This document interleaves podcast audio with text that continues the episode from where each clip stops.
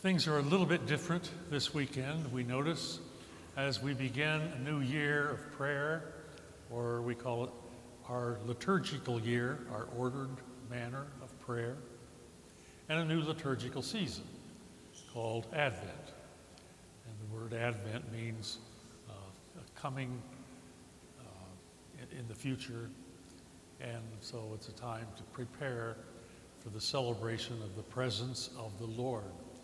Not simply the birth of the Lord, uh, that has already happened, but primarily at this point during Advent, to be able to recognize the presence of the Son of Man when he comes. And if you listen very closely to the gospel, Jesus is pretty insistent that most people don't have a clue. So we can put, our, we can put ourselves in with that number. We don't have a clue. And so we take three or four weeks of Advent to remind ourselves that the Lord is coming and coming near indeed to all of us if we can take notice. And so Advent is like a three or four week uh, practice for recognizing the coming of the Son of Man. Jesus called himself that two or three times in the gospel, just that we heard a couple moments ago. He didn't say, But I will come. He talked about the Son of Man, a nickname he picked up from the book of Daniel. Daniel uses that name for referring to God in his actual almighty presence coming on a coming on a cloud in the heavens in power. And maybe as a child, Jesus kind of liked that nickname, but he certainly uses it all the time, referring to himself. It doesn't seem to fit with all the other things that we know about him, you know, not clinging to power or uh, a political presence or anything like that, and yet he uses that term. So we're stuck with it. The Son of Man comes when we are least expecting it. Let's go back to the first reading. First of all, in the Advent season, the new year that we're starting, uh, the liturgies are significantly different. We are surrounded by uh, different uh, readings, uh, different music, color, the tone of our prayers, and the disciplines of the church. So it, kind of, when we walk in, oh yeah, it's Advent. I forgot about that. Tell by the colors.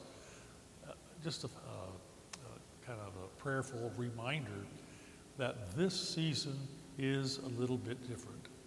We began by listening to the uh, prophecy of Isaiah and also of the gospel according to Matthew. Those two are going to stick with us for the readings during the rest of the Sundays of Advent. Isaiah and then Matthew. What's with Isaiah? This is pretty close to the very beginning of the book. So when, when the words were being proclaimed, we were actually listening to Isaiah.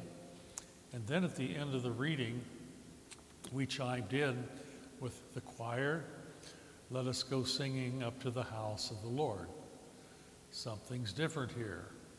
With those words, there's a lot of anticipation and hope. So Isaiah begins recognizing this new uh, time period that's altogether different.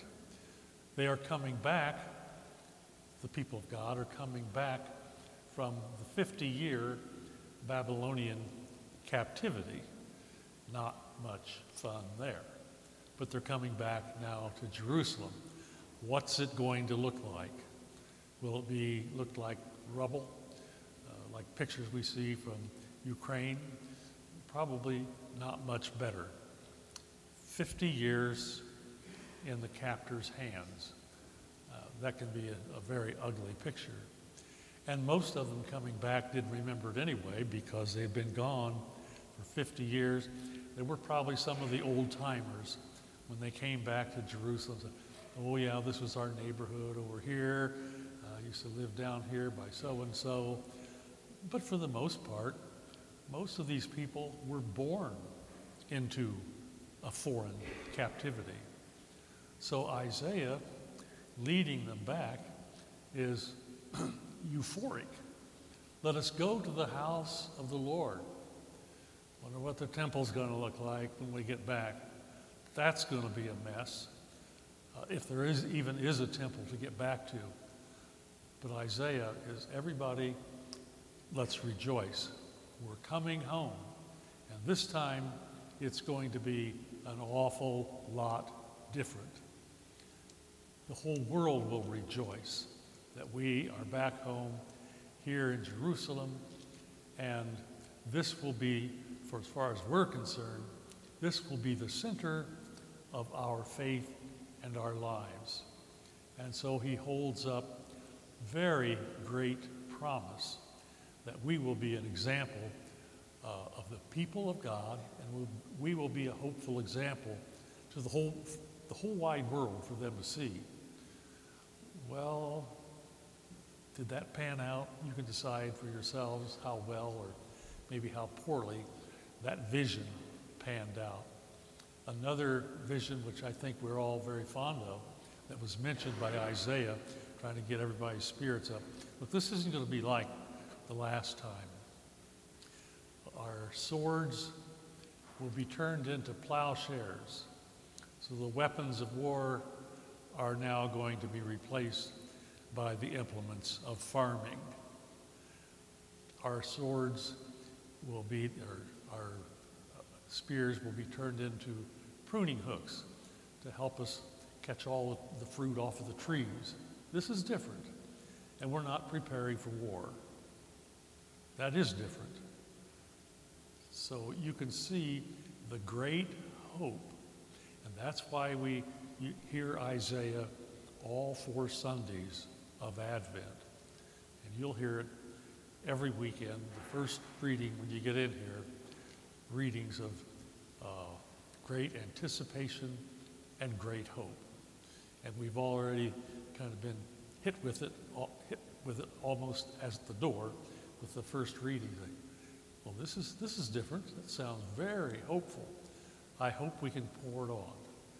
Then Jesus, toward the end of the gospel, You'd think he, this would be coming from the beginning. No, this is right before Matthew 25.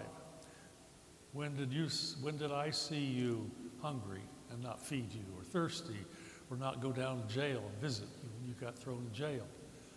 Um, very strong words because he says if you didn't do that, well, then you missed it uh, for me.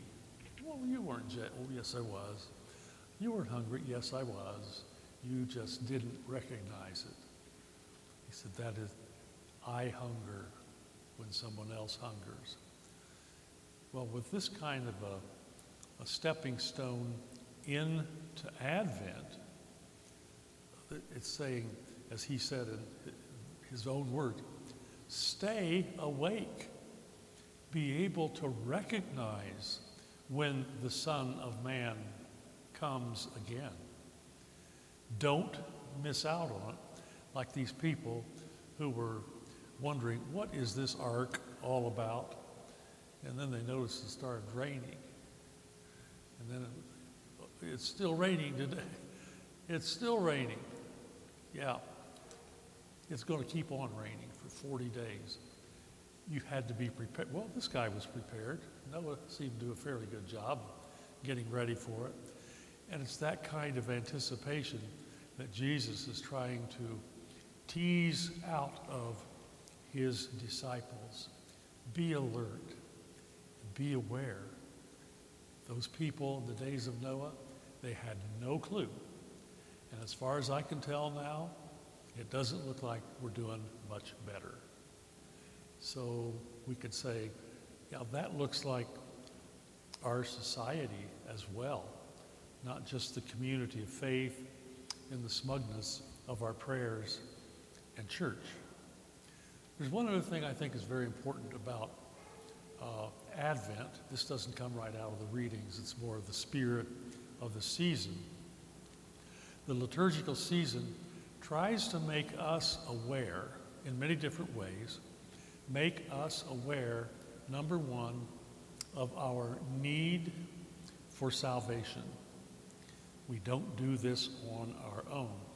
That translates into a need for a Savior. And a lot of our beautiful and traditional uh, Advent m- music that we draw out at this time of year makes that very clear to us. That first point of we are in need of a Savior. The second point is we are also in need of a Redeemer. And many of our Advent liturgies, the scriptures, and Advent music bring that out in front of us.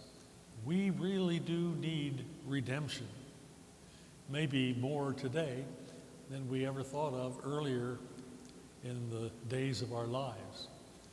Need for a Redeemer and need for salvation. And then, of course, our, uh, our faith is recapitulated when we begin celebrating at the end of Advent. We celebrate the birth of a Redeemer, the birth, the coming of salvation. But in the meantime, it's one big, long practice session called Advent. Practicing up to recognize the Son of Man, the Savior, the Redeemer, when he comes. Now, when Jesus sent out the uh, 72, he said, you, you go ahead of me, go in twos, I'll be coming along one of these days. And, well, what are we supposed to tell them when we get out there, going from town to town? Just tell them the kingdom is near. Yeah. And that's it. Tell them the kingdom is very near. That's good for our practice session. Looking around already for the, the Savior's signature all over the place. If we do Advent well, or as Jesus said, stay awake, be alert. These people back in Noah's time didn't know it. Doesn't look like you're doing much better. Stay awake. You don't know the day or the hour. It's like Jesus sending the 72 out. Just tell them they don't even realize how near the kingdom is to their very every everyday lives. So that's our little handbook to get us going into Advent. I know it's the big picture, but here we are, day one. Let's make the very best of it that we can. Stay awake. You don't realize what's going on. takes a little practice. Be looking for him because he's very, very close. That should keep us busy. Let's profess our faith together. We believe in one God, the Father, the Almighty, maker of heaven and earth